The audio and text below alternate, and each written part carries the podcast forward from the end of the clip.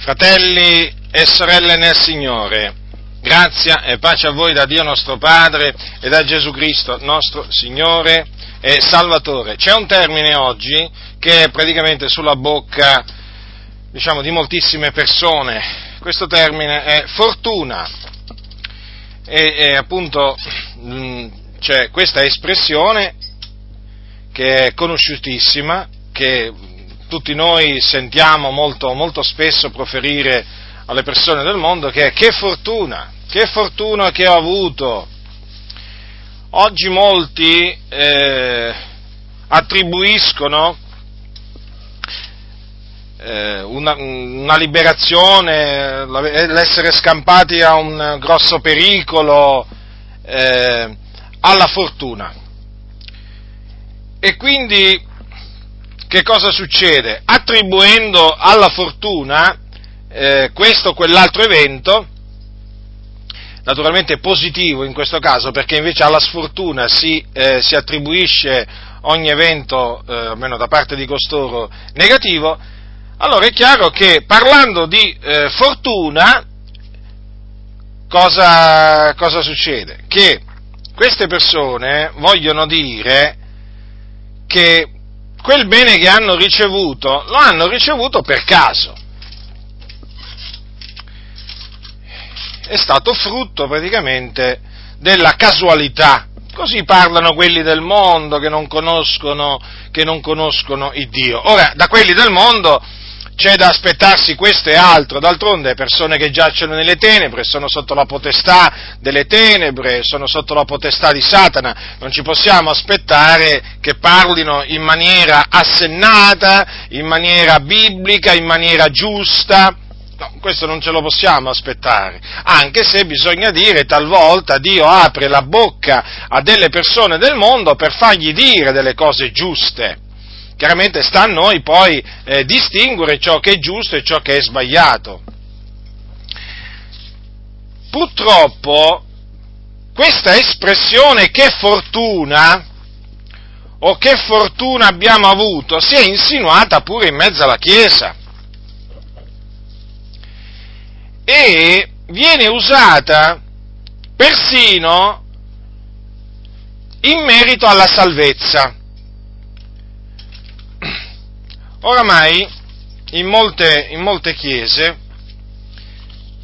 in quelle chiese dove credono al caso, dove credono che eh, gli eventi che avvengono sulla terra avvengono per caso, e quindi in quelle chiese in cui non credono nella sovranità di Dio, si sente parlare proprio, si sentono parlare i credenti come si sentono parlare quelli del mondo. Che fortunati che siamo, che fortuna che abbiamo avuto, che fortuna, in merito alla salvezza. Badate bene, in merito alla salvezza. Non che se avessero detto questa espressione, non che se usano queste espressioni in riferimento eh, diciamo, a un altro beneficio noi eh, non lo condanniamo, ma certamente in merito alla salvezza eh, fa ancora più clamore, eh, colpisce ancora di più e eh, considerate che l'altro giorno, navigando su internet, ho voluto ascoltare una predicazione di un pastore delle Adi eh, che si chiama Francesco Rauti. Proprio io generalmente non vado a sentire le predicazioni dei pastori Adi perché non mi voglio addormentare, perché sono di una noia veramente micidiale. Ma L'altro giorno mi sono sentito proprio quando ho eh, letto il nome di Francesco Rauti, ho detto ma voglio ascoltare Francesco Rauti perché non l'avevo mai ascoltato, almeno da che mi ricordo io non l'avevo mai ascoltato, non avevo mai ascoltato una predicazione di Francesco Rauti. Francesco Rauti è un noto pastore delle Adi, molto anziano, molto anziano. E eh, quindi mi sono messo ad ascoltare questa sua, questa sua predicazione che è piuttosto recente. Lui considerate che è anche consigliere onorario dell'Assemblea di Dio in Italia. e eh, durante questa predicazione raccontava come il Signore ha salvato, ha salvato sua madre, alcuni suoi, alcuni suoi parenti, e poi proprio mentre parlava appunto della salvezza, a un certo punto dice queste cose. Che potremmo dire noi? Che fortuna abbiamo avuto. Lo diciamo come dicono quelli del mondo. Che fortuna. Non ci guardiamo che stiamo qui in questa piccola saletta, forse siamo così, non siamo abbastanza istruiti, siamo, apparteniamo alla sposa di Gesù, alla sposa mistica di Gesù. Ora, devo dire che quando ho sentito queste parole sono rimasto per l'ennesima volta sconcertato e indignato. Peraltro devo dire che da Francesco Rauti non me l'aspettavo perché, insomma, avevo sentito, avevo sentito parlare di lui come un, eh, diciamo come un pastore eh, diverso magari eh, nelle Adi mh, dagli altri, però mi sono sbagliato, diciamo evidentemente le informazioni che avevo ricevuto erano totalmente sbagliate perché quando è arrivato a, questo, a dire queste cose mi sono profondamente indignato e ho deciso di appunto confutare queste sue espressioni perché sapete eh, eh, oggi eh, è molto facile incontrare credenti che ripetono le cose che dicono i loro pastori così a pappagallo, senza nemmeno andare a verificare quello che dice la Sacra Scrittura, e quindi è evidente che se uno come Francesco Rauti dice queste cose, sicuramente eh, ci sono tanti che poi si sentiranno spinti a ripetere in merito alla salvezza queste stesse espressioni. Che fortuna!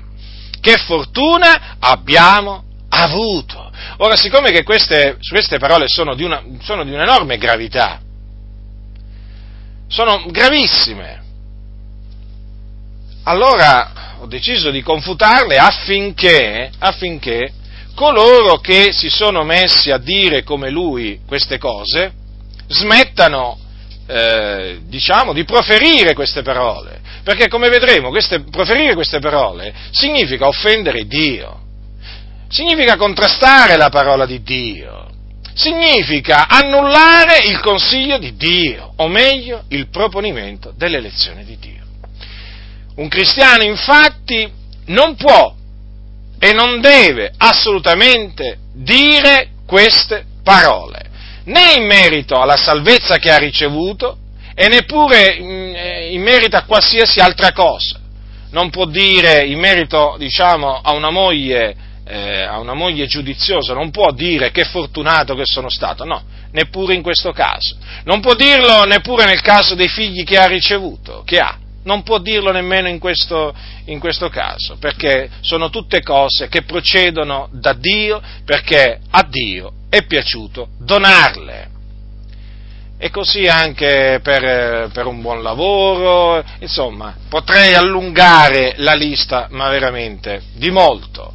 Ma veniamo alla salvezza, perché la salvezza è il più grande bene che noi abbiamo ricevuto da Dio, è chiamata questa così grande salvezza. Un cristiano non può, non deve assolutamente usare queste parole. Per quale, per quale ragione?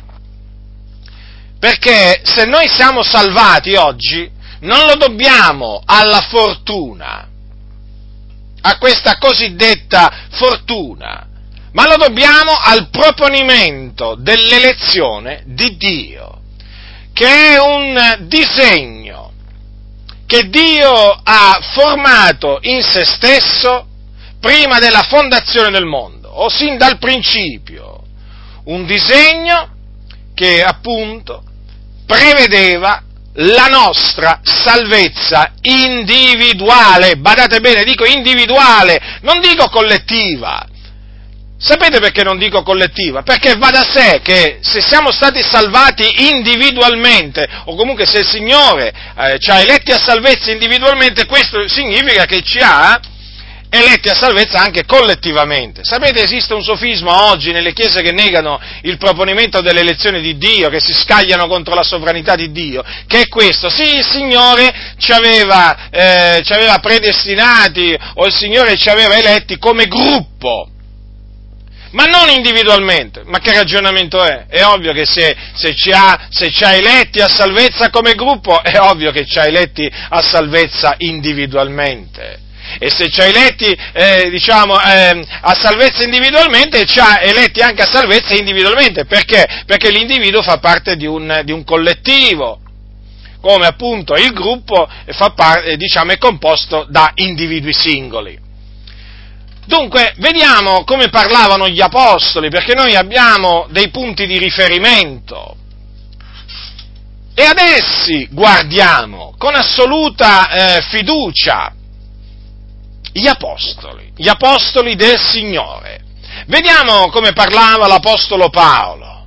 Diceva anche lui che fortunati che siamo stati, o che fortuna abbiamo avuto, che siamo stati salvati Parlava anche lui così? No, non parlava così, fratelli nel Signore, nella maniera più assoluta. E ve lo dimostro con le sacre scritture. Noi dobbiamo parlare come parlavano gli apostoli. Noi dobbiamo eh, usare il linguaggio biblico, non dobbiamo adottare il linguaggio di quelli del mondo. Ricordatevelo sempre questo. Benedetto, dice, sia, eh, dice, l'Apostolo Paolo agli Efesini al capitolo 1 dal versetto 3, benedetto sia l'Iddio e Padre del nostro Signore Gesù Cristo, il quale ci ha benedetti d'ogni benedizione spirituale nei luoghi celesti in Cristo, siccome in Lui ci ha eletti prima della fondazione del mondo affinché fossimo santi ed irreprensibili dinanzi a Lui nell'amore, avendoci predestinati ad essere adottati per mezzo di Gesù Cristo come suoi figlioli, secondo il beneplacito della sua volontà, lode della gloria della sua grazia, la quale egli ci ha largita nell'amato suo. Quindi vedete qui l'Apostolo Paolo parla di un'elezione. Eh? Allora colui che naturalmente eh, c'è colui che ha eletto e naturalmente se c'è colui che ha eletto qualcuno anche, ci sono gli eletti e c'è naturalmente l'elezione. Allora, Dio ci ha eletti in Cristo prima della fondazione del mondo. Dice sempre l'Apostolo, l'Apostolo, Paolo, naturalmente eletti a salvezza, perché questo poi è confermato da quello che dice l'Apostolo Paolo ai Santi di Tessalonica nella sua seconda epistola, capitolo 2, versetto 13, ma noi siamo in obbligo di rendere del continuo grazie di voi a Dio, fratelli amati dal Signore, perché il Dio fin dal principio vi ha eletti a salvezza mediante la santificazione nello Spirito e la fede nella verità. Vedete che qui ancora una volta c'è il verbo eleggere, eh, naturalmente colui che ci ha eletti è sempre Dio, eh, qui però viene usata l'espressione fin dal principio, invece eh, agli Efesini Paolo usa l'espressione prima della fondazione del mondo. Sono espressioni che si equivalgono. Ora, eh, e comunque fanno capire a quando risale il proponimento dell'elezione di Dio, o l'elezione. Considerate, risale al principio. Nel principio, vi ricordate cosa dice la scrittura? Nel principio il Dio creò i cieli e la terra. Quindi la nostra elezione risale a molto, molto tempo prima che noi esistessimo. Considerate, noi ancora non esistevamo e Dio ci aveva eletti a salvezza, a salvezza, quindi ci aveva scelti a salvezza per salvarci, per salvarci. Ecco appunto quando parliamo di elezione a che cosa eh, ci, eh, ci, riferiamo, quando, quando parliamo del proponimento dell'elezione di Dio. Ecco dunque eh, a che cosa attribuivano la salvezza dei santi gli apostoli, all'elezione. In altre parole, erano pienamente persuasi che coloro che erano salvati o coloro che erano stati salvati erano stati salvati in virtù del proponimento dell'elezione di Dio, che dipende dalla volontà di colui che chiama. E chi è colui che chiama? È Dio. Chi è colui che ci ha chiamati al ravvedimento? È stato Dio. Dunque, da chi dipende il proponimento dell'elezione di Dio? Dalla volontà di colui che chiama, non dalla volontà di colui che è stato chiamato. Badate bene, non dalla volontà di colui che è stato chiamato. Certo, colui che è stato chiamato ha risposto di sì, ma è Dio colui che ha operato in lui affinché rispondesse affermativamente alla chiamata divina. Dunque, fratelli nel Signore, vedete come parlavano gli apostoli? Ecco, così noi dobbiamo parlare. Ecco a che cosa dobbiamo fare riferimento noi quando parliamo del, di questa così grande salvezza che abbiamo ricevuto. Dobbiamo fare immediatamente riferimento al proponimento dell'elezione di Dio. E questo spiega, cioè, il fatto che Dio ci ha eletti a salvezza fin dal principio, questo spiega perché i nostri nomi sono stati scritti nel libro della vita fin dalla fondazione del mondo. I nostri nomi dunque non sono stati scritti nel libro della vita nel momento in cui noi ci siamo ravveduti e abbiamo creduto nell'Evangelo, ma ancora prima che noi venissimo all'esistenza, o meglio, fin dalla fondazione del mondo. E difatti, e difatti la, Sacra, la Sacra Scrittura parla di, di, coloro i cui nomi non sono stati scritti nel libro della vita fin dalla fondazione del mondo. Sono quelli che, quando sarà manifestato l'anticristo, adoreranno la bestia. Considerate un po' voi, la bestia che sale dal mare. Infatti dice la scrittura, tutti gli abitanti della terra, i cui nomi non sono scritti fin dalla fondazione del mondo nel libro della vita dell'agnello che è stato immolato, l'adoreranno. Considerate dunque un po' voi quante persone quante persone in quel tempo, e chiaramente questo è un tempo futuro, però questo ci, ci, fa ci, fa comprendere, quanti non sono stati scritti nel libro della vita dell'agnello. Quanti? Tanti, perché dice qui tutti gli abitanti della terra i cui nomi non sono scritti fin dalla fondazione del mondo. Ora considerate che quelli che, eh, quelli che camminano sulla, sulla, via, sulla via, spaziosa che mena in perdizione sono molti e quelli che invece camminano eh, sulla via angusta che mena alla vita sono pochi. Ecco, considerate un po' voi quanti sono eh, coloro che, i cui nomi non sono scritti nel libro della vita fin dalla fondazione del mondo. Ora, qui naturalmente eh, il libro dell'Apocalisse qui parla di, eh, di un evento eh, che si deve ancora verificare, però questo naturalmente fa comprendere che cosa? Che, mh, mm, diciamo, mm, molti eh, non hanno i loro nomi scritti nel libro della vita fin dalla fondazione del mondo, mentre ci sono quelli i cui nomi sono scritti nel libro della vita fin dalla fondazione del mondo, perché è del tutto, diciamo, ehm, ovvio eh, che esiste questo libro che è chiamato libro della vita dell'agnello, eh, in esso ci sono dei nomi, eh, ma in esso è anche vero che non ci sono altri nomi. Allora, quali nomi sono, quali nomi sono scritti in questo, in questo libro? I nomi degli eletti, di coloro che sono stati eletti in Cristo prima della fondazione del mondo. Ecco appunto perché ci dobbiamo rallegrare, come disse Gesù, rallegratevi perché i vostri nomi sono scritti nei cieli. Considerate, fin dalla fondazione del mondo. Certo, è un motivo per rallegrarsi, perché se voi ci riflettete è una cosa gloriosa, è una cosa meravigliosa. Cioè sapere eh, che il proprio nome, il proprio nome è scritto in quel libro, eh? ma poi che quel nome è stato scritto dal Signore, perché appunto è stato scritto, eh? fin dalla fondazione del mondo, non è una cosa che riempie di gioia, di pace, eh, di entusiasmo, di zelo, certo, ma anche di timore di Dio. E dunque, vedete come, come, la, scrittura, eh, come la scrittura parla? Quindi bisogna attenersi al, al, modo di parlare della Sacra Scrittura, al linguaggio biblico. Sapete come, lo, sapete come, viene chiamato questo linguaggio? Eh, ho, diciamo, ho notato questo, diciamo, non da molto tempo. Eh, dai evangelici, eh, badate bene, badate bene. Viene chiamato linguaggio ecclesiastico ma viene chiamato in questi termini, eh, diciamo, per disprezzarlo. Perché? Perché oggi, oggi la Chiesa che cosa deve fare per essere apprezzata dal mondo? Deve usare praticamente il linguaggio di quelli del mondo. Allora che cosa succede?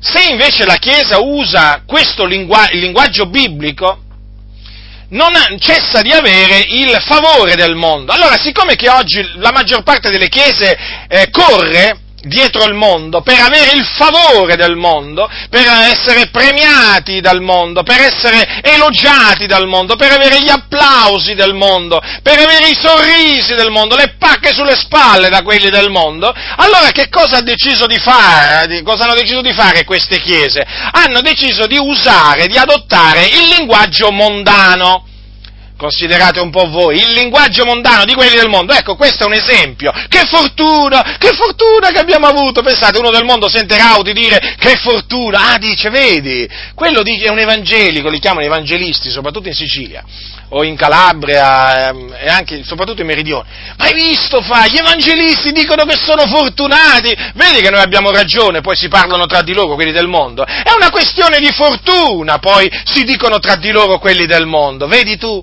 Vedi tu, eh, dice, quelli sono fortunati, noi no. Ecco che appunto, chiaramente con questo modo di parlare, le chiese si fanno, eh, diciamo, amiche del mondo, perché il mondo dice, vedi, anche loro credono nella fortuna, sono come noi più o meno, quindi. Certo, perché la chiesa tende a conformarsi al mondo. Allora, che cosa accade? H, naturalmente questo è quello che vuole fare la massoneria, eh? è, la massoneria è sempre nei nostri pensieri, naturalmente, e deve essere sempre nei vostri pensieri in questo senso. Dovete sapere che la corruzione che sta dilagando in mezzo alle chiese evangeliche, naturalmente, è praticamente architettata, disegnata dalla massoneria, dalla massoneria che è da secoli in mezzo alle chiese protestanti, e che praticamente fa un po' quel, tutto, quello, tutto, quello, che vuole, certo, sempre col permesso, col permesso di Dio. Tutto questo naturalmente rientra nel piano della massoneria eh, per distruggere il cristianesimo, per corrodere il cristianesimo sin dalle sue radici, sin dalle sue fondamenta. E una delle tattiche, una delle strategie della massoneria è quella di far abbandonare alla Chiesa il linguaggio biblico che significa la, abbandonare la Bibbia, la parola di Dio. E difatti voi sentite parlare questi pastori, non li sentite parlare usando un linguaggio biblico, ma usando un linguaggio mondano, usando un linguaggio che usano i professori, diciamo, di università, i politici, eh, insomma, eh, le autorità. Ecco, li sentite, oh, li sentite parlare, in, diciamo, usando quel linguaggio, un linguaggio che non urta, un linguaggio che non offende, intende un linguaggio che praticamente fa stare in pace la Chiesa con il mondo. Ecco, ecco perché eh, vi ho voluto dire che adesso il linguaggio biblico eh, lo chiamano con disprezzo il linguaggio ecclesiastico. Attenzione a non usare il linguaggio ecclesiastico, rischiate di scandalizzare il mondo, vergognatevi, vipere, siete voi che scandalizzate il mondo, usando il linguaggio massonico, sì, lo ripeto, siete voi che siete d'intoppo a quelli del mondo, vergognatevi e ravvedetevi, perché voi avete deciso di adottare il linguaggio della massoneria, il linguaggio che compiace al mondo, il linguaggio che fa andare d'accordo tutti, il linguaggio che non vi fa attirare la persecuzione, corruzione. Ecco il vostro linguaggio, quello massonico, ma vi abbiamo individuato, sapete? Vi abbiamo individuato tutti quanti, eh? Siete nella lista, siete nella lista oramai. Oramai i fratelli vi hanno messo nella loro lista. Eh? Hanno capito quale volontà fate, perché oramai vi riconoscono dal vostro linguaggio, la vostra parlata vi dà a conoscere, parlate come i massoni, ecco, il linguaggio massonico voi avete adottato. Noi invece ci sentiamo privilegiati e graziati di poter usare il linguaggio biblico, che è il linguaggio giusto, corretto, perché è il linguaggio di Dio, è il linguaggio della parola di Dio. Non ci vergogniamo di quello che voi chiamate linguaggio ecclesiastico non ci vergogniamo, noi proclamiamo dai tetti la parola dell'Iddio vivente con coraggio, con forza e con gran pienezza di convinzione, sapendo che questa è la volontà di Dio, invece voi massoni, serpenti, voi strisciate in mezzo alla Chiesa, eh? Corrotti che non siete altro, e sprezzate e riuscite a sprezzare quelli che usano la parola di Dio, tagliandola rettamente, proclamandola a questa generazione storta e perversa. Vi fate beffe di quelli che usano il linguaggio biblico e li, e li definite quelli che usano il linguaggio ecclesiastico. Noi non scandalizziamo nessuno con il cosiddetto linguaggio ecclesiastico, perché questo è il linguaggio della parola di Dio. E se qualcuno rimane scandalizzato, peggio per lui. Eh? Ma noi continueremo a usarlo, questo linguaggio. E voi invece vi dovete ravvedere, ipocriti. Abbandonate il vostro linguaggio perverso, storto, che è il linguaggio massonico parlate come i massoni, ragionate come i massoni, pensate come i massoni. Vi hanno individuato, o meglio, vi abbiamo individuato. Serpenti pieni di veleno mortifero. Sprigionate dalla vostra bocca veleno d'aspide quando parlate siete solo capaci eh, a contestare coloro che si attengono alla parola di Dio. In mezzo alla Chiesa si possono presentare tutti i lupi, eh? Ma voi certamente non vi schiererete mai contro i lupi. Voi vi schiererete sempre contro coloro che bastonano i lupi. Lo abbiamo capito e infatti siete dei massoni. Siete degli ipocriti. Volete far credere con il vostro sorriso, con le vostre interviste, eh? menzionando ogni tanto il nome di Dio o quello di Gesù quando vi capita, eh? Pensate di farci credere che voi siete dei cristiani, ma voi siete dei massoni. Parlate come i massoni, voi non parlate come i cristiani. Voi non parlate come Gesù, voi non parlate come gli apostoli, noi vi riconosciamo come massoni. Dunque questo è il linguaggio ecclesiastico che loro chiamano, eh? Questi massoni evangelici chiamano il linguaggio ecclesiastico. Eh, certo, questo è un linguaggio che scandalizza, ma vi rendete conto? Qui stiamo parlando, stiamo parlando del libro della vita dell'agnello, stiamo parlando di nomi scritti in questo libro e anche di nomi che non sono stati scritti. Eh? eh questo è un linguaggio che scandalizza. Perché ti accalori così? Ma perché ti accalori così? Eh, io mi accaloro, certo. Perché perché dentro di me c'è, c'è come un fuoco. Lo so, dentro di voi non c'è, ma dentro di me sì. Io mi accaloro, mi accaloro perché dentro di me c'è come un fuoco, voi non vi accalorate perché siete spenti. Siete spenti! Morti, moribondi! Avete nome di vivere ma siete morti! Quando parlate lo avvertiamo, lo avvertiamo! Per tirare fuori quelle quattro parole che dite dietro il pulpito, fate una fatica immane, fate una fatica immane! E avete persino i fogli davanti, pensate un po' voi se non avevate i fogli davanti, cosa succedeva qua?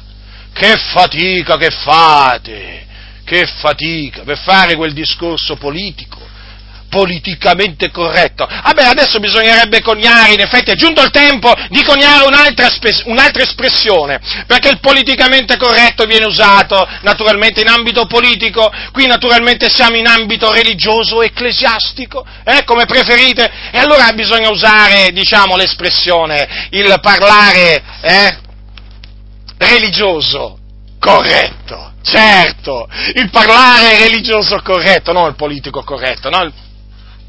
Corretto politicamente, ma corretto religiosamente. Che significa? Un linguaggio che non va a urtare l'animo del peccatore o di quello che la pensa diversamente da noi.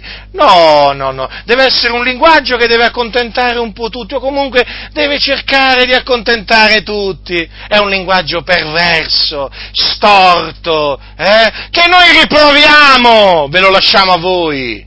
Eh?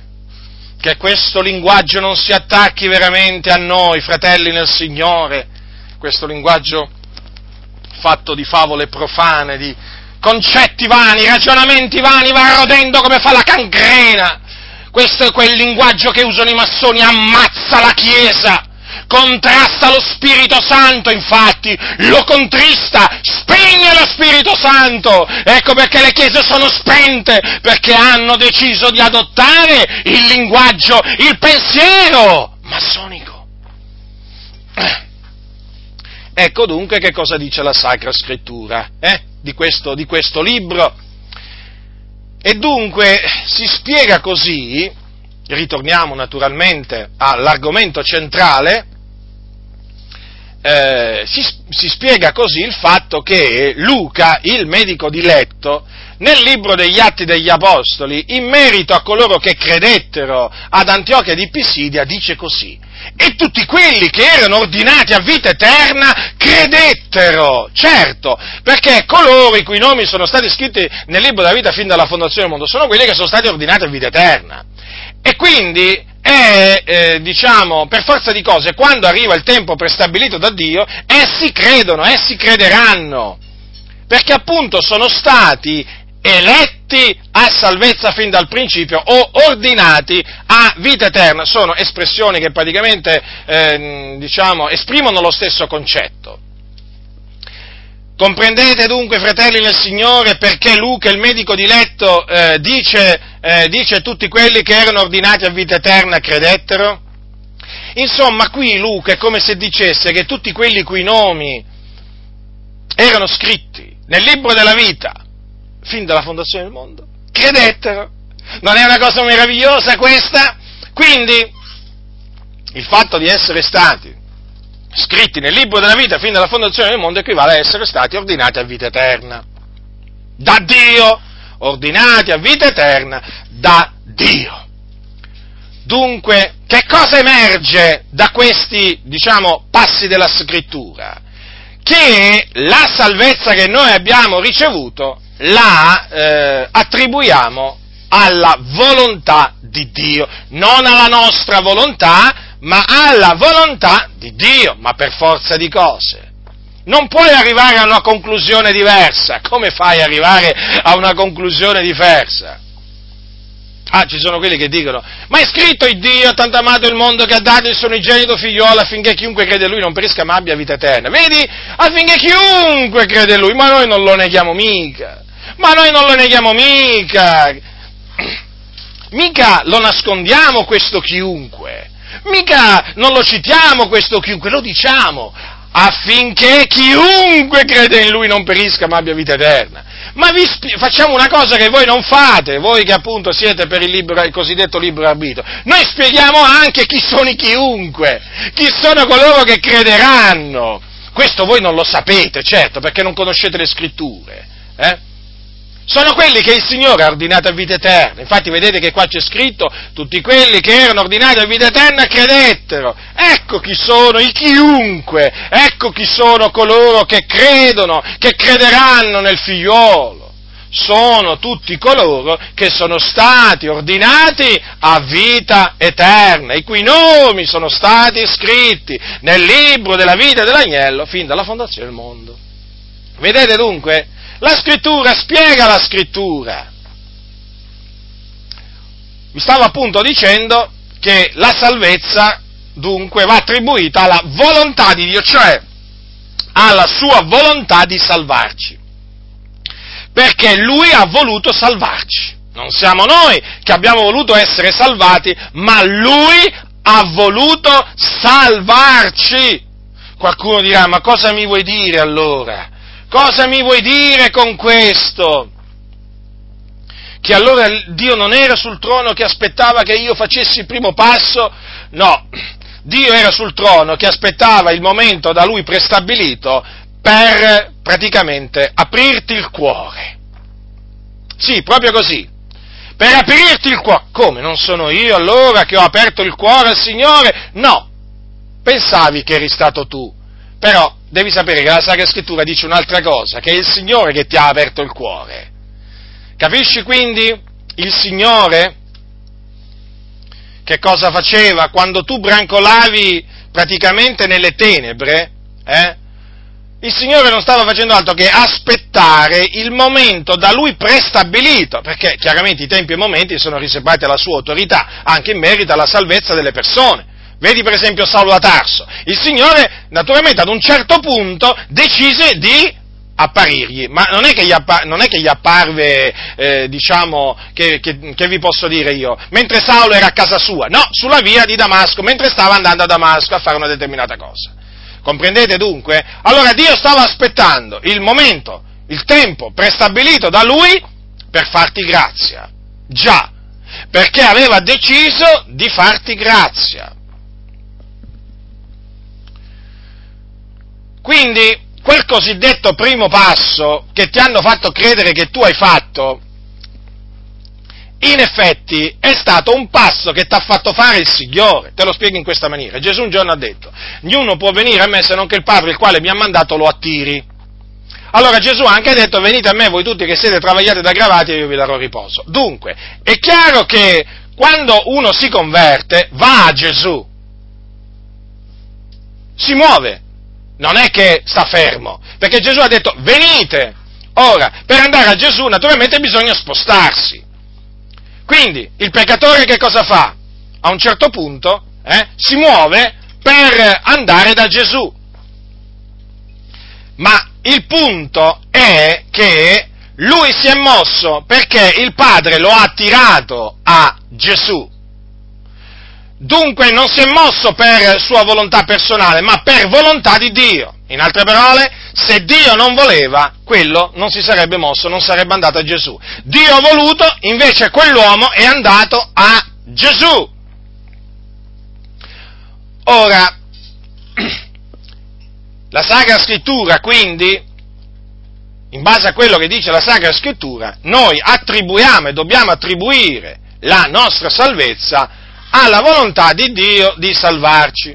Dove l'ha detto il Signore questo? Lo ha detto a Mosè. Prendete il capitolo 33 dell'Esodo, vi voglio appunto citare queste parole. Sono parole che Dio disse a Mosè. Il Dio disse queste parole. Io farò passare davanti a te tutta la mia bontà e proclamerò il nome dell'Eterno davanti a te e farò grazia a chi vorrò far grazia e avrò pietà di chi vorrò aver pietà. Vedete? Dio dice, farò grazia a chi vorrò far grazia, avrò pietà di chi vorrò aver pietà. Dunque, che cosa significa questo? Che la grazia che noi abbiamo ricevuto, l'abbiamo ricevuta per volontà di Dio, perché Lui ha voluto graziarci, Lui ha voluto farci grazia.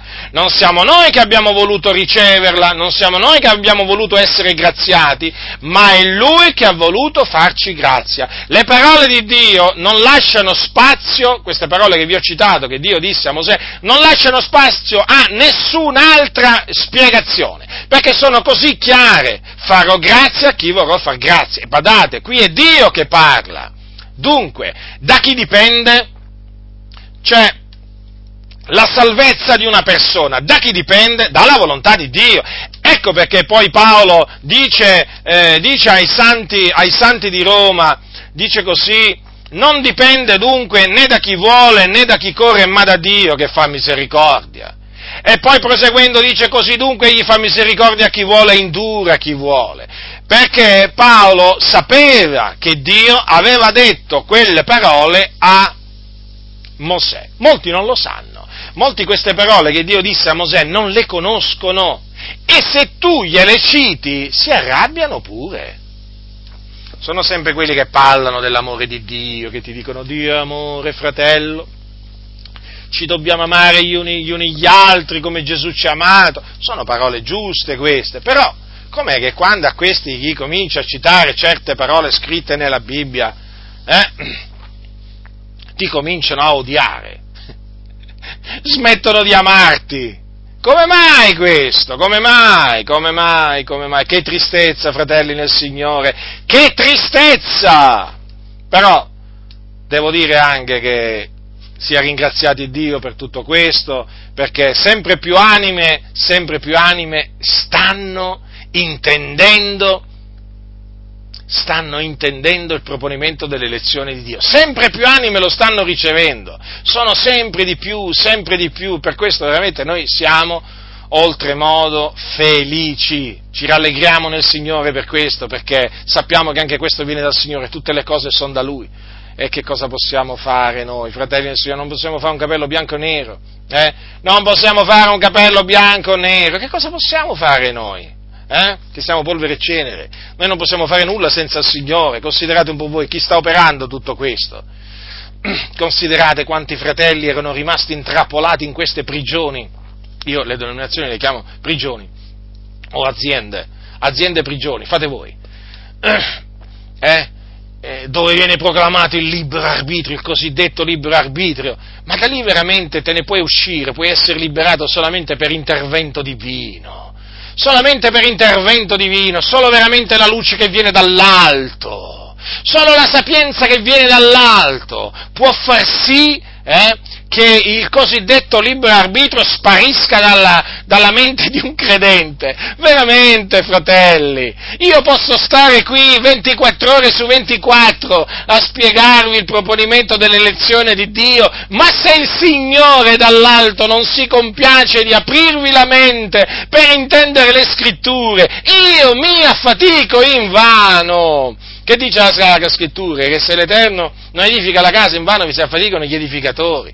Allora è solamente quando, eh, naturalmente, in, tu collabori con Dio e naturalmente Dio ti assiste, eh, Dio conferma la parola che tu predichi e allora Lui interviene, allora è solamente in quel momento che le persone che ti ascoltano eh, potranno, potranno, intendere. D'altronde, per quanto riguarda Lidia, eh, di, di, cui la Sacra Scrittura dice che il Signore le aprì il cuore, sapete cosa c'è scritto? Che il Signore le aprì il cuore mentre, mentre appunto gli apostoli parlavano alle donne che erano radunate in quel luogo di orazione. Dice una certa, una certa donna, infatti dice la Sacra Scrittura, una certa donna di nome Lidia, negoziante di porpora della città di Tiatiri, che temeva Dio, ci stava ad ascoltare e il Signore le aprì il cuore per renderla attenta alle cose dette da Paolo. Vedete, fratelli nel Signore, lì c'era Paolo che parlava, Paolo parla ancora, peraltro, alcuni gli vorrebbero mettere la museruola, eh, ma Paolo parla ancora. Tranquilli che Paolo parla ancora, lo facciamo parlare, lo facciamo parlare l'Apostolo Paolo, eh?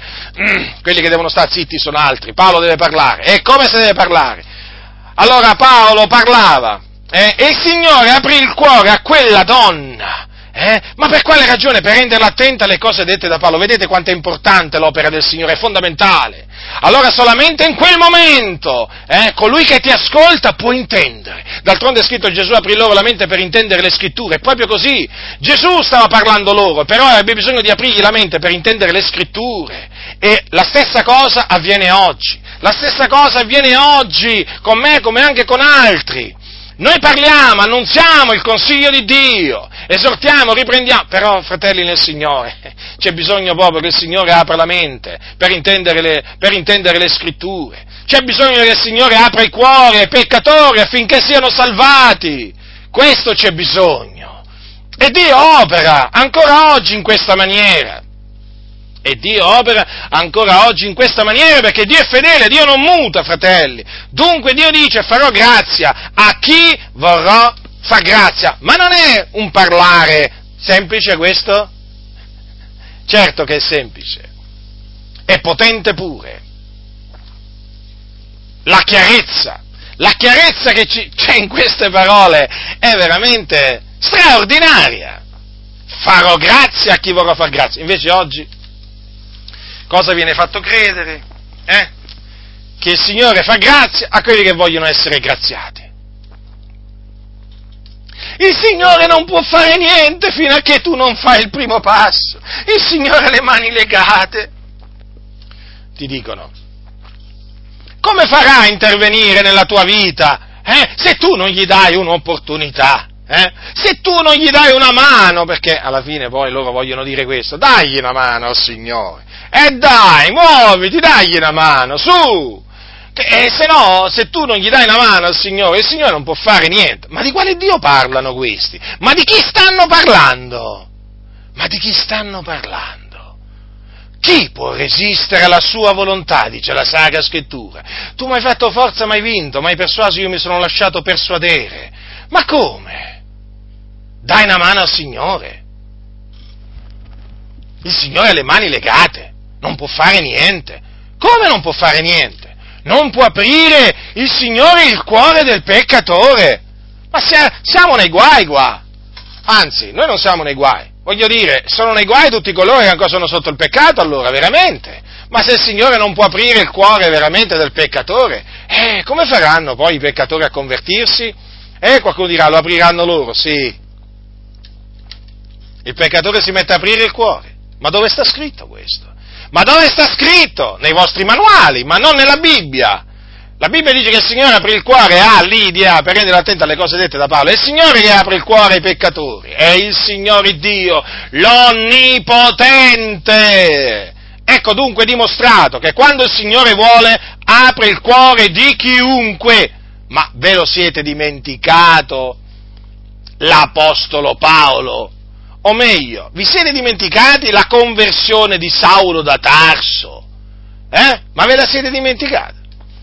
Ma fatemi capire una cosa, ma che fu Saulo che aprì il cuore al Signore? Saulo aprì il cuore al Signore, potete dire questo?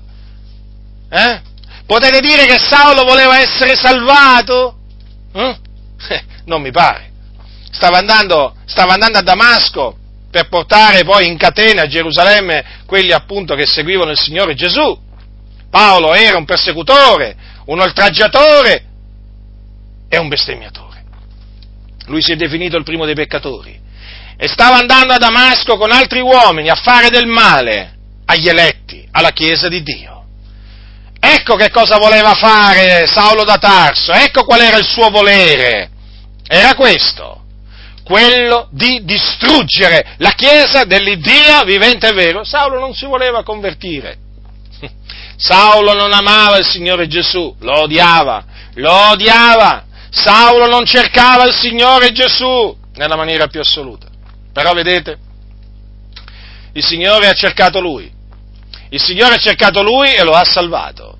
Stava andando a Damasco quindi, ed ecco che a un certo punto ebbe una visione celeste in cui Gesù di Nazareth, il Nazareno, gli è apparso. Gli ha fatto forza, lo ha vinto, lo ha persuaso e lui si è lasciato persuadere. Proprio così, proprio così. Lo ha convertito. Il Signore ha convertito Saulo da Tarso, là su quella strada. Sì, su quella strada lo ha convertito. Dov'è il libero arbitrio? Dov'è il primo passo? Eh? Quale primo passo ha fatto Saulo Tarso? Fatemi capire. Eh? Ne stava facendo di passi Saulo Tarso, però nella direzione sbagliata. Vi ho detto che cosa stava andando a fare a Damasco e il Signore invece che cosa ha fatto? Il Signore si è presentato sulla via di Damasco, gli è apparso e lo ha salvato. Perché? Perché così gli è piaciuto. Farò grazia a chi vorrò far grazia. Ma voi pensate quanti persecutori c'erano a quel tempo tra i giudei contro la Chiesa? Pensate che tutti siano stati salvati? No. Saulo sì. Qualcuno dirà come mai non tutti? Perché il Signore fa grazia a chi vuole far grazia.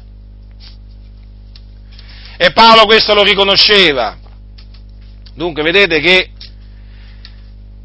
siamo stati salvati, fratelli, non perché siamo stati fortunati, non perché abbiamo avuto fortuna, ma perché Dio ha voluto farci grazia secondo il beneplacito della sua volontà. Così parlavano gli apostoli, fratelli, così parlavano gli apostoli e così dobbiamo parlare noi. riflettevo appunto mentre scrivevo la mia confutazione l'altro giorno e dicevo, ma come si fa a dire che fortuna? Allora, diciamo, andando indietro, diciamo, nel tempo, sono andato a Saulo da Tarso.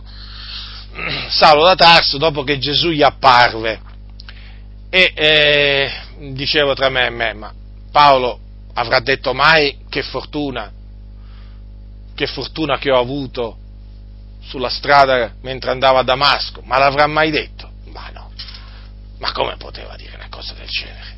Ma non la, non la poteva dire una cosa del genere, Salvatas, infatti non la disse mai.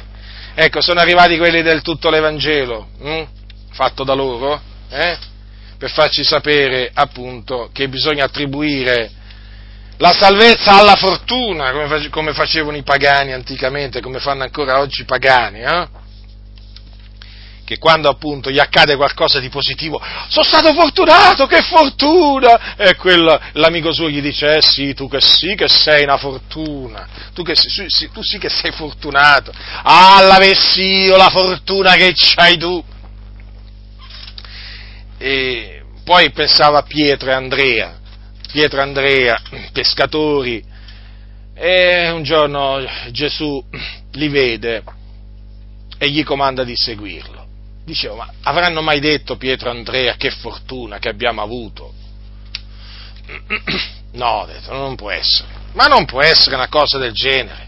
E Matteo, che era là al banco della gabella, Matteo, Matteo, anche lui apostolo, poi costituito dal Signore apostolo, il Signore anche lui gli comandò di seguirlo. Avrà mai detto Matteo che fortuna che ho avuto quel giorno? Poi sono andato anche a Leonuco, ministro di Candace, la regina degli Etiopi. Sapete la storia dell'Eunuco, che stava, stava ritornando nella sua, nella sua, patria leggendo il profeta, il profeta Isaia. E praticamente che cosa, che cosa, è accaduto? Che il Signore, mediante un angelo, eh, ordinò a Filippo, l'Evangelista, di recarsi sulla strada che scendeva da Gerusalemme a Gaza ed ecco che su quella strada c'era appunto il carro su cui stava un eunuco, ministro di Candace, regina degli Etiopi. Lui era andato a Gerusalemme per adorare e stava tornandosene seduto sul suo carro. Ovviamente era andato ad adorare Dio, però non conosceva il Dio, perché non conosceva il Signore Gesù Cristo. E lui stava leggendo il profeta Isaia. Allora lo Spirito del Signore disse a Filippo, accosta di raggiungere codesto carro. Filippo appunto si avvicinò e sentì che leggeva il profeta Isaia. Interessante questa, questo particolare. Lui capì subito che stava leggendo il profeta Isaia, non Geremia, non Ezechiele, no, ma Isaia, quindi conosceva le scritture, l'Evangelista Filippo. Eh? Allora gli ha fatto questa domanda Filippo all'eunuco, ma intendi tu le cose che leggi? E lui rispose, e come potrei io intenderle se qualcuno non mi guida? E invitò Filippo a eh, sol, eh, diciamo, sedersi con lui sopra il carro. Allora poi chiaramente Filippo da quel passo che, di Isaia che l'eunuco stava leggendo gli annunziò Gesù Cristo e eh, gli annunziò Gesù Cristo perché? Perché l'eunuco gli fece questa domanda, ma di chi ti prego dice questo il profeta, di se stesso oppure di un altro? Vedete, gli era venuto il sospetto, al, un dubbio all'eunuco. Praticamente l'eunuco in effetti avvertiva che quel, quel passo che stava leggendo avrebbe potuto riferirsi anche a qualcun altro che non era appunto l'autore del libro, cioè Isaia. E Filippo appunto da quel passo cominciò a, eh, ad annunziargli Gesù Cristo. Poi arrivarono a dell'acqua, una certa acqua, e l'eunuco disse ecco dell'acqua che impedisce che io sia battezzato. E Filippo disse se tu credi con tutto il cuore è possibile. Allora l'eunuco rispose, io credo che Gesù Cristo è il figlio di Dio. Allora scesero eh, ambedue nell'acqua e Filippo, Filippo è l'eunuco, e Filippo lo battezzò. Cosa succede a questo punto? Che quando furono saliti fuori dall'acqua, lo Spirito del Signore rapì Filippo. Lo rapì proprio. Praticamente l'eunuco non lo vide più. E continuò il suo cammino tutto allegro.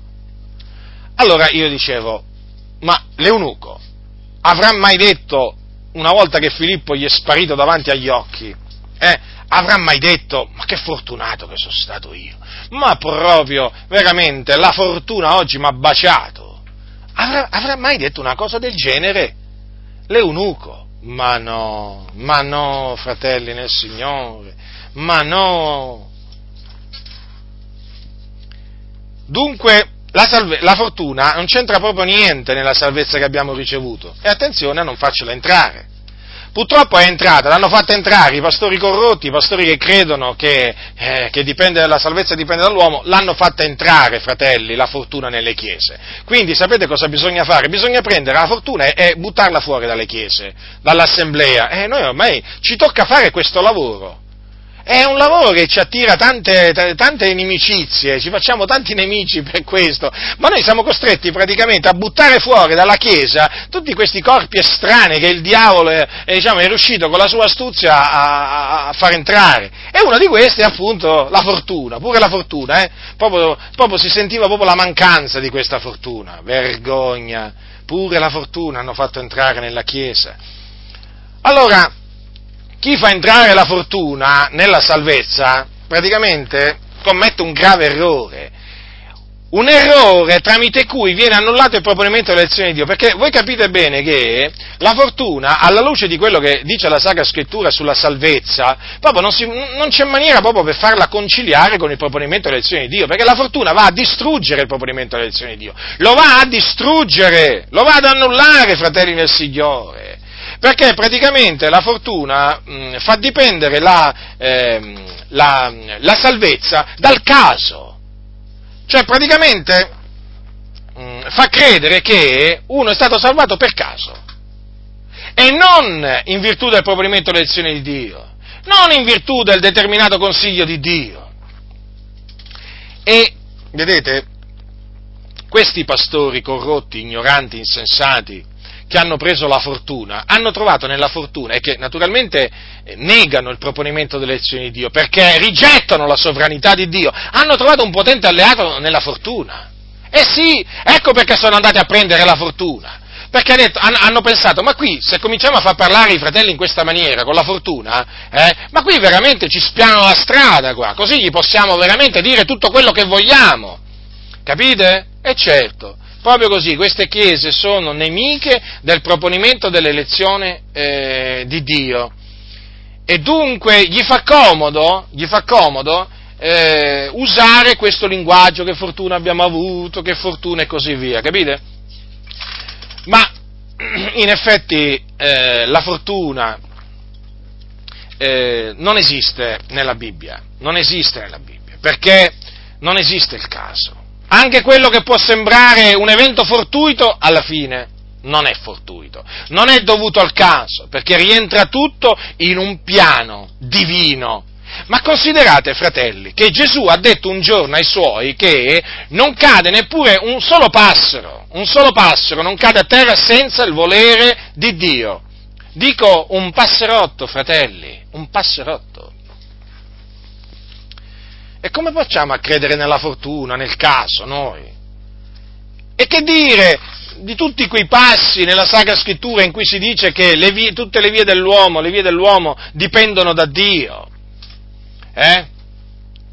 O per esempio, eh, tra cui appunto c'è questo passo, eterno io so che la via dell'uomo non è in suo potere, che non è in potere dell'uomo che cammina il dirigere i suoi passi. Considerate, l'uomo cammina, quindi l'uomo cammina, attenzione, ma non è lui che dirige i suoi passi. E chi è allora? È Dio. Perché la Bibbia lo dice, non è in potere dell'uomo che cammina il dirigere i suoi passi. Prendiamo il cuore del re, il cuore di un re. Ancora oggi ci sono re, vabbè, ma noi vogliamo prendere adesso il cuore di un, di un uomo politico, eh, magari che oggi non risulta essere re, fermo restando naturalmente che ci sono dei re. Prendiamo per esempio il presidente eh, diciamo, degli Stati Uniti d'America che è considerato eh, diciamo, l'uomo più potente sulla faccia della terra perché è a capo della nazione eh, diciamo, reputata la più potente eh, militarmente, economicamente e così via che esiste attualmente sulla faccia della terra.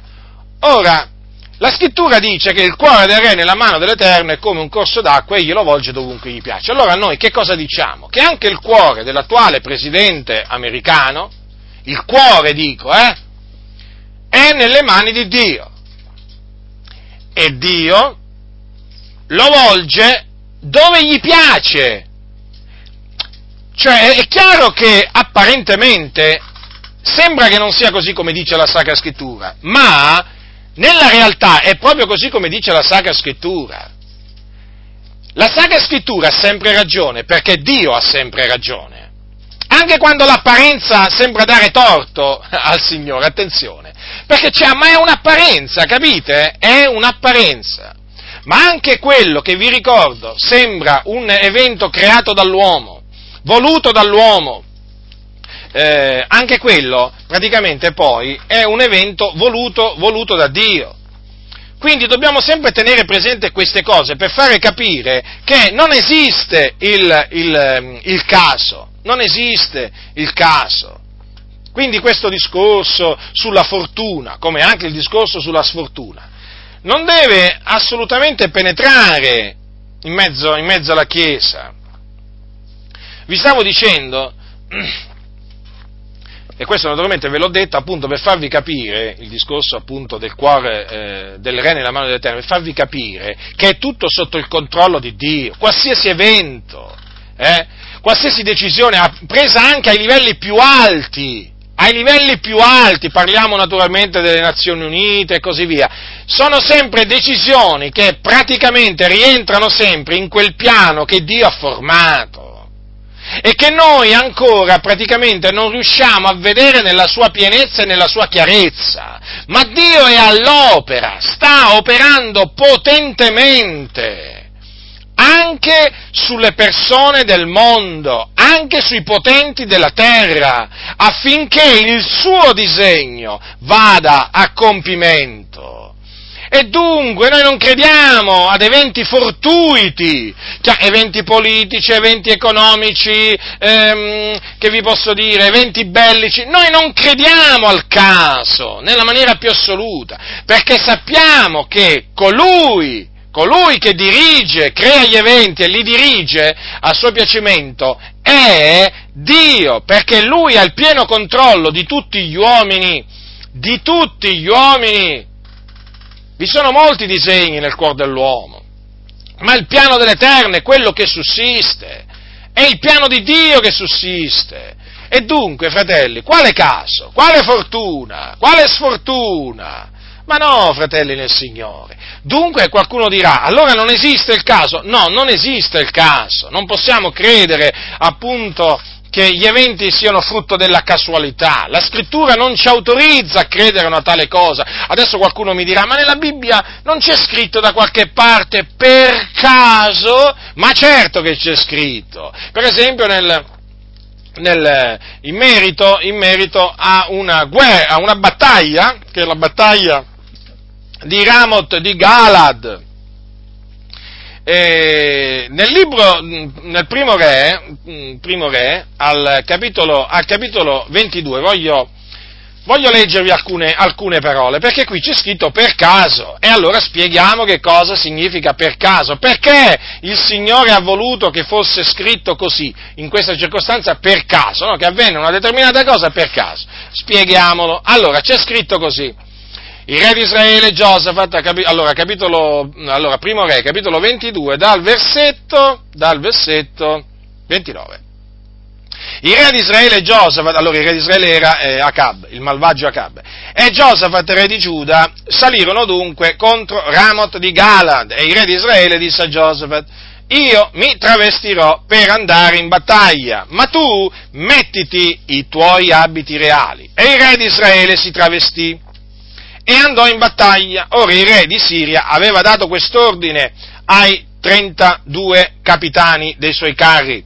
Non combattete contro veruno, o piccolo o grande, ma contro il solo re di Israele. E quando i capitani dei, dei, dei carri scorsero Giosafat dissero, certo, quello è re di Israele, e si volsero contro di lui per attaccarlo. Ma Giosafat mandò un grido, e allorché i capitani si accorsero che egli non era il re di Israele, cessarono di dargli addosso. Or qualcuno scoccò a caso la freccia del suo arco e ferì il re di Israele tra la corazza e, la falde, e le falde. Onde il re disse al suo cocchiere, vo, eh, volta, menami fuori del campo perché sono ferito. Ma la battaglia fu così accanita quel giorno che il re fu trattenuto sul suo carro in faccia ai siri e morì verso sera. Il sangue della sua ferita era colato nel fondo del carro e come il sole tramontava, un grido corse per tutto il campo, ognuno alla sua città, ognuno al suo paese. Così il re morì fu portato a Samaria e in Samaria fu sepolto. E quando si lavò il carro presso lo stagno di Samaria, in quell'acqua si lavavano le prostitute, i cani leccarono il sangue di Acab, secondo la parola che l'Eterno aveva pronunziata. Ora, fratelli, qui si tenne una battaglia importante allora, Acab aveva cercato l'alleanza di Giosafat e Giosafat gli aveva dato la sua, diciamo, mano d'associazione, eh? aveva consentito di andare con lui contro i Siri a ramo di Galad. Notate però che il re di Israele si era travestito. Qualcuno dirà, ma come mai si è travestito? Ve lo spiego. Perché praticamente c'era, un, profe- c'era un profeta, Micaia, che aveva, aveva, predetto un evento negativo ad Acab. Prima che lui partisse per, per questa battaglia, praticamente gli aveva detto che il Signore aveva pronunziato del male contro di lui, perché Acab era un re malvagio, e che praticamente non sarebbe tornato vivo, non sarebbe tornato sano e salvo dalla battaglia. Allora, eh, Acab che cosa, che cosa, ha fatto? No? Furbo, furbo, praticamente gli ha detto a Giosafat, che era il re di Giuda, eh, io mi travesto per andare in battaglia, ma tu mettiti i tuoi abiti reali, vedete? Quindi praticamente Acab era andato travestito, travestito per non farsi riconoscere come re, ma il Signore lo sapeva che era lui, eh? anche se si era travestito, l'occhio del Signore vigilava. E Dio vigilava sulla sua parola per mandarla ad effetto, perché aveva pronunziato del male contro Acab, eh? ed era stato per sua volontà che lui era andato a ramo di Galad, e là il Signore aveva stabilito di farlo perire, cioè di farlo morire. Allora, vedete cosa è successo? Che praticamente fu attaccato il re Giosafat, che naturalmente fu, fu vicino ad essere ammazzato, però il Signore lo liberò. Eh?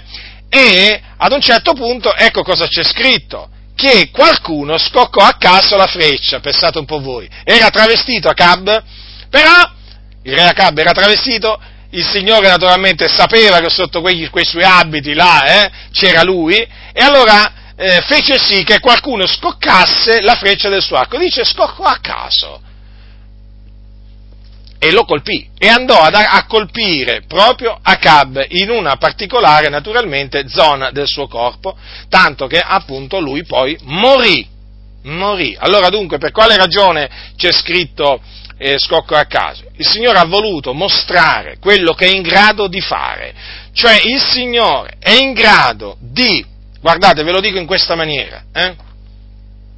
Eh, è, è, in grado di colpire un suo nemico eh, in mezzo a mille, duemila, un milione di persone, un suo nemico travestito, eh? travestito, magari non riconoscibile da, dagli uomini, ma lui lo colpisce, o meglio, lo fa colpire, lo fa colpire per metterlo a morte, perché così ha deciso, eh, facendolo colpire involontariamente da qualcuno.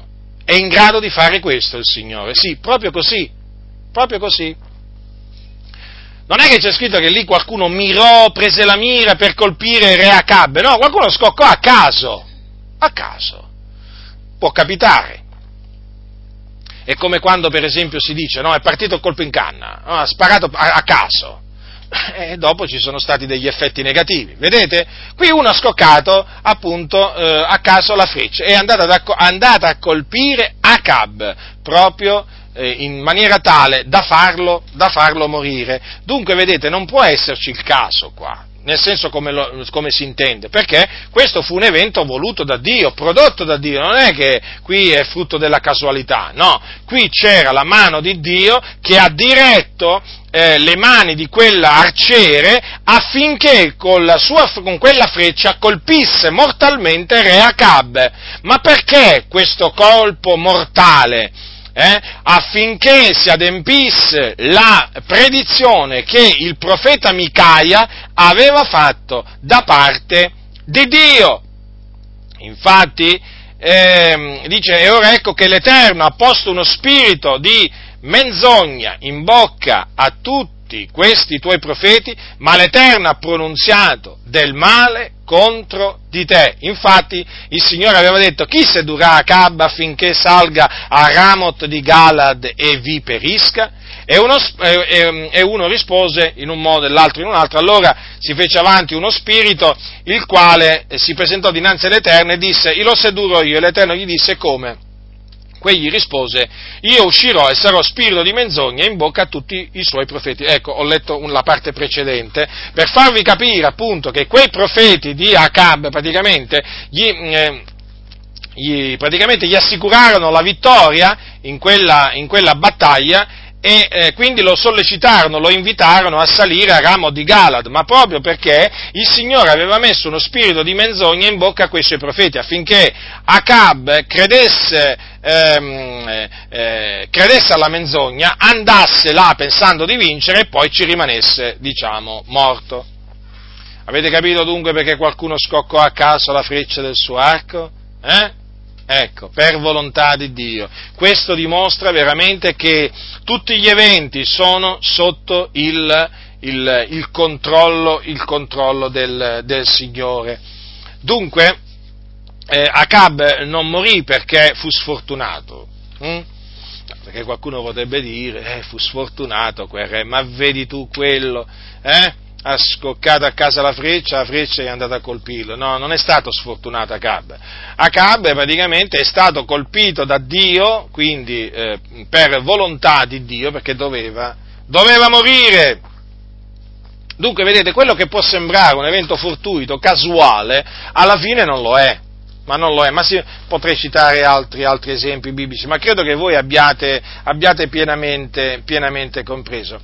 Ho detto già, eh, diciamo, l'ho già detto, ma lo ripeto, guardate fratelli, non sottovalutate il danno che fa questo modo di parlare in merito alla salvezza, che fortuna, che fortuna abbiamo avuto, perché nel momento in cui si attribuisce la salvezza alla fortuna, praticamente è come dire che uno è stato salvato per caso, è stato salvato per caso. No? È, come, è come, quella gente, la gente del mondo che quando per esempio sopravvive a un attentato terroristico o a un naufragio o che vi posso dire a un incidente stradale oh, terribile o ad altri eventi catastrofici, un terremoto potentissimo per esempio, eh, che dicono che fortuna che abbiamo avuto, siamo vivi, siamo vivi per caso non sappiamo nemmeno noi come siamo in vita, veramente, eh? parlano così, lo sapete, lo sapete bene. E allora in merito alla salvezza va a finire che poi, eh, se un credente eh, sente il proprio pastore che dice che noi siamo stati salvati per, perché siamo, abbia, siamo, stati fortunati, il credente dice, ah sì, allora siamo stati salvati per caso. Non è che esiste un disegno divino eh, secondo il quale noi dovevamo essere salvati, no, per caso. Eh? Fratello, tu sei salvato? Sì, sì, salvato per caso. Allora c'è la salvezza, c'è la salvezza per operi, che naturalmente è un'eresia, eh? ma adesso c'è pure la salvezza per caso. Pensate un po' voi, qua, che cosa dobbiamo confutare? Pure la salvezza per caso, qua. Eh? C'è gente che crede nel caso. Com'è, com'è possibile tutto questo? Com'è possibile? Com'è possibile? Ora, e dunque, eh, è grave, è grave perché cominciare ad attribuire la propria salvezza al caso, cioè vuol dire, vuol dire veramente che non si è capito niente, vuol dire offendere, offendere, Dio, vuol dire non riconoscere la sovranità di Dio, vuol dire rigettare il proponimento delle elezioni di Dio. E questo è grave, perciò ascoltami, tu che frequenti una di queste chiese, eh, una di queste chiese naturalmente dove ti hanno insegnato eh, che sei stato salvato per caso o perché sei stato fortunato. Eh? Allora, innanzitutto devi sapere che tu non sei per caso in quella comunità. Qualcuno dirà, come, veramente? Ah, non sono per caso nelle Adi? No, non sei per caso nelle Adi, stai tranquillo, stai tranquillo. Come non è per caso che stai ascoltando me mentre sto, mentre sto predicando? Ci mancherebbe altro. Non esiste il caso. Quindi devi sapere che non sei per caso in quella comunità eh, sai, piano di Dio, eh, chi ha conosciuto veramente la mente del Signore? Le vie di Dio sono più alte delle nostre. E allora eh, devi, devi sapere questo, che devi abbandonare questo modo di parlare. Devi prendere la Bibbia e devi cominciarla a investigare. a investigare per verificare se appunto questa fortuna di cui ti è stato parlato esiste.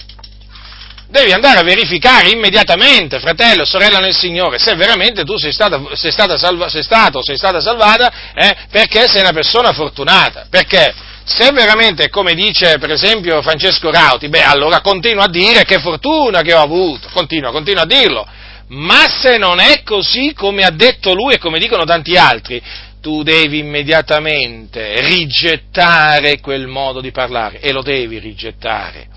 Perché quando ti metterai a studiare le sacre scritture arriverai alla conclusione che questi veramente sono dei cianciatori.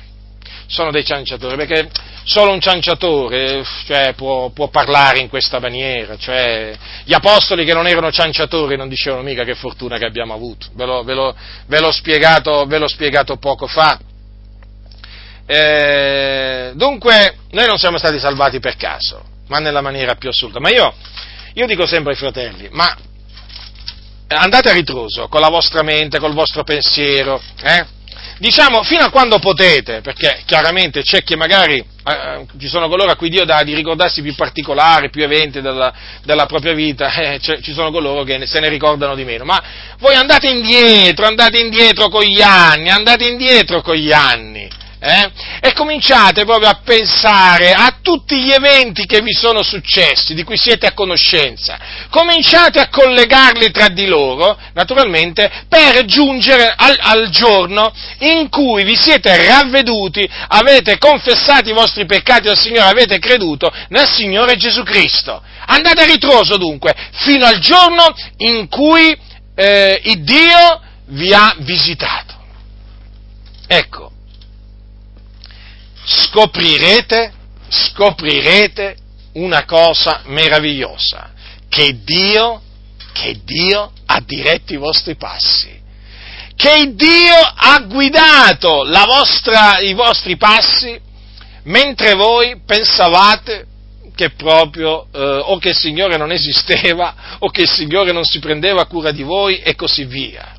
Ma il Signore, vi renderete conto, ha guidato ogni momento della vostra vita. Sì, sì, sì, ha guidato la vostra mente, ha guidato i vostri passi, le vostre mani, le vostre parole, ha guidato tutto per farvi arrivare, per farvi arrivare ad un giorno, ad un momento particolare, che era quello da lui prestabilito per farvi grazia. Considerate voi, fratelli nel Signore, io quando ho scoperto il proponimento dell'elezione di Dio, sapete cosa facevo? Ve lo racconto. Io mi mettevo sdraiato sul letto, chiudevo gli occhi eh, e poi andavo a ritroso, nel senso, dicevo, dicevo tra me e me, adesso voglio veramente, con l'aiuto di Dio, ricordarmi più eventi possibili eh, eh, della mia vita passata per, diciamo, metterli assieme e per capire un po' come il Signore mi ha eh, condotto a Cristo. Ah, la gioia, quando cominciavo a pensare, eh, diciamo, a ricordarmi di tutti quegli eventi, a collegarli tra di loro, ma che gioia dentro di me, che gioia dentro di me, e dicevo, ma Signore, ma tu sei grande veramente, ma chi avrebbe mai pensato che mi fatto andare là per questa ragione, affinché poi dopo un periodo di tempo io incontrassi quella persona, insomma, vedevo davanti a me, proprio eh, Dio che aveva operato in maniera sublime, in maniera gloriosa, in maniera tremenda per condurmi a Cristo.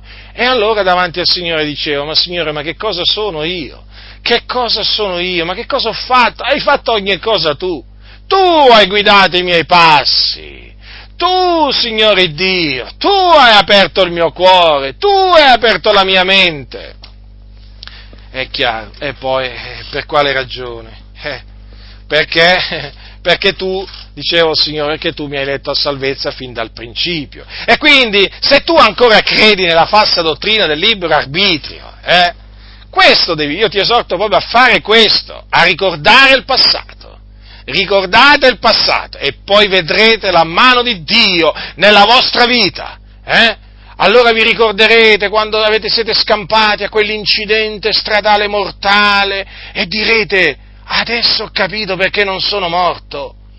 Allora capirete perché non siete annegati quella volta in piscina, o al mare, o in quel fiume, allora capirete, allora capirete tante cose, allora capirete perché eh, vi avevano sfrattato, come qualcuno dirà, come capirai? Perché magari sfrattandoti tu sei stato costretto ad andare ad abitare eh, in un posto dove il tuo vicino di casa era un eletto che ti ha annunziato l'Evangelo, già perché il Signore per mandarti là, in quell'altra casa, proprio a quell'indirizzo dove c'era quel suo figliuolo che ti doveva annunziare l'Evangelo della grazia, ti ha dovuto far sfrattare da, quella, da, da quell'altra casa. Eh, non è così? È così, è così. Ma qua, ma, ma potrei veramente, potrei veramente, diciamo, allungare la lista degli eventi, degli eventi proprio. Ma comunque una cosa, una cosa è certa, che eh, facendo questa, diciamo, eh, come si dice, questa cosa, eh, vi renderete conto che non esiste il caso nella vostra vita. Non esiste! Non esiste, ve lo posso assicurare, perché questo è quello che dice la Sacra Scrittura. Io non conosco la tua vita personale, tutti gli eventi della tua vita personale, li conosce il Signore, però in base a quello che dice la Sacra Scrittura ti posso assicurare che non c'è un evento nella tua vita, eh, prima di conoscere il Signore, che, che, che, che, sia stato dovuto al caso. Riflettici, fai così, fai così, poi, dove, poi, vedrai, se fai così vedrai dove va a finire il libero arbitrio. Sai dove andrà a finire il libero arbitrio? Eh? Lo sai già dove andrà a finire, eh? Nel cestino della spazzatura. Usiamo questa espressione per fare capire appunto dove deve andare il libero arbitrio, nel cestino della spazzatura. Per quale ragione? Perché è spazzatura. Non ha valore, è spazzatura. Allora, ma c'è un'altra cosa, che non solo, eh, diciamo, questa, eh, questa espressione, questa, che fortuna, o comunque questo attribuire la salvezza, la propria salvezza alla fortuna, va ad intaccare il, annullare il provvedimento dell'elezione di Dio, ma va a fare un altro danno. Eh, un danno naturalmente che riguarda, che riguarda i peccatori. Perché?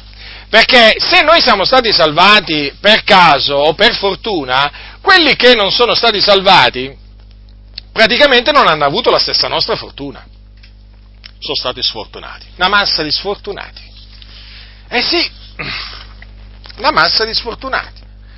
Ma anche qui naturalmente, eh, non si può attribuire a un caso il fatto che le persone eh, rifiutano di credere e poi vanno in perdizione.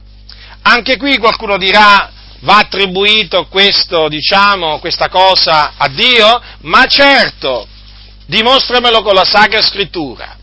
Adesso ve lo dimostro capitolo 12 degli, del, del, libro del, del Vangelo scritto da Giovanni. Allora, Gesù era sulla terra.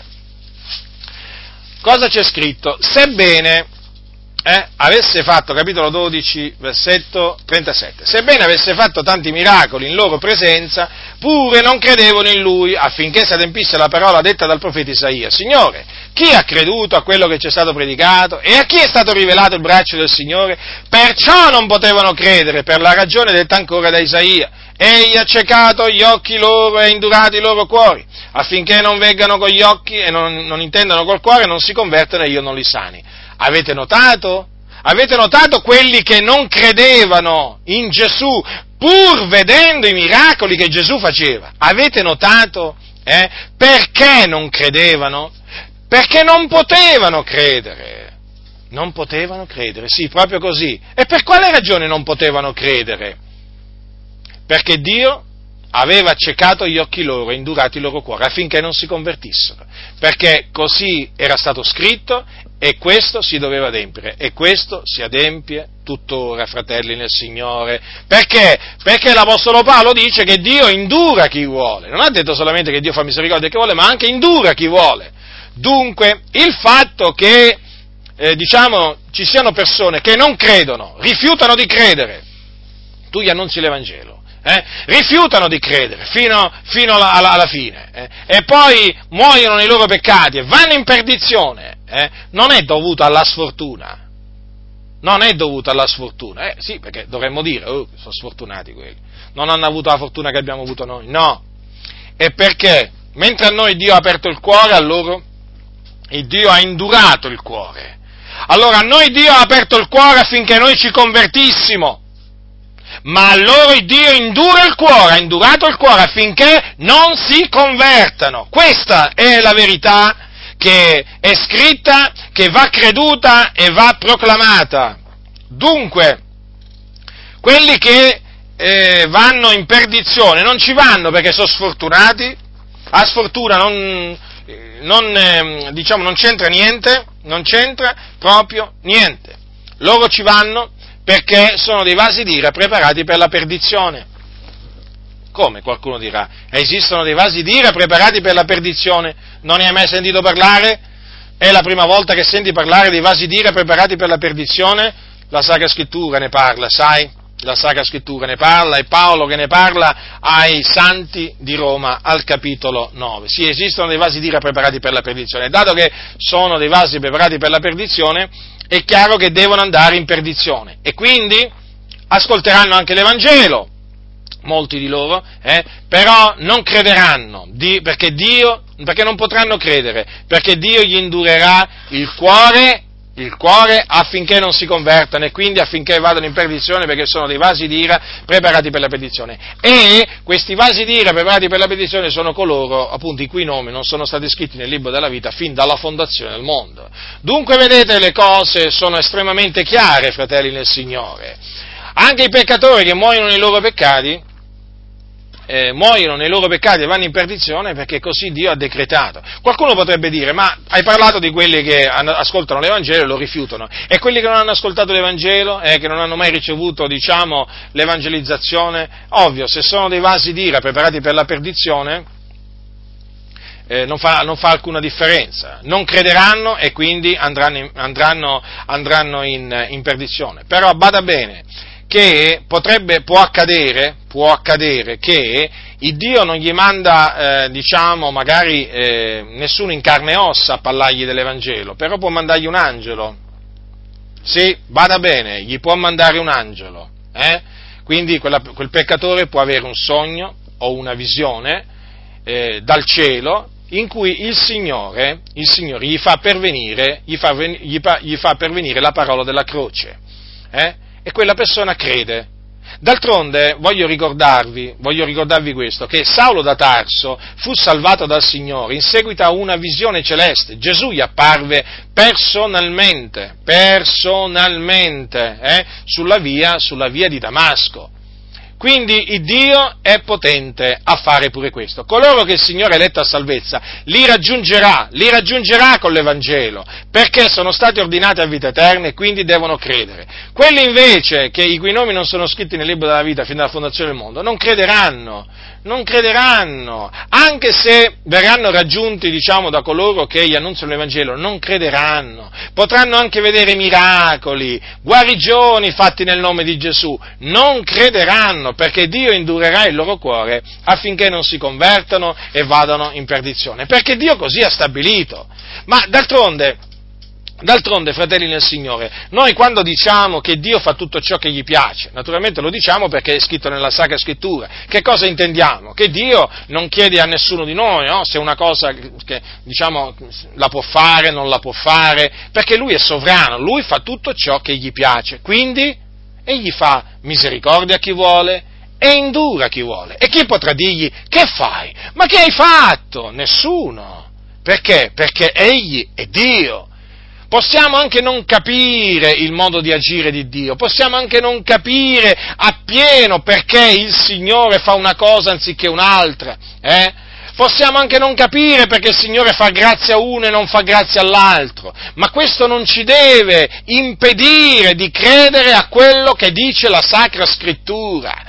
Noi dobbiamo far sì eh, che i nostri pensieri siano tratti all'ubbidienza di Cristo. Cioè noi dobbiamo pensare come pensa Cristo, noi dobbiamo pensare come pensavano gli apostoli. Noi non possiamo più pensare come pensano i pagani, non possiamo adottare un, un ragionamento pagano.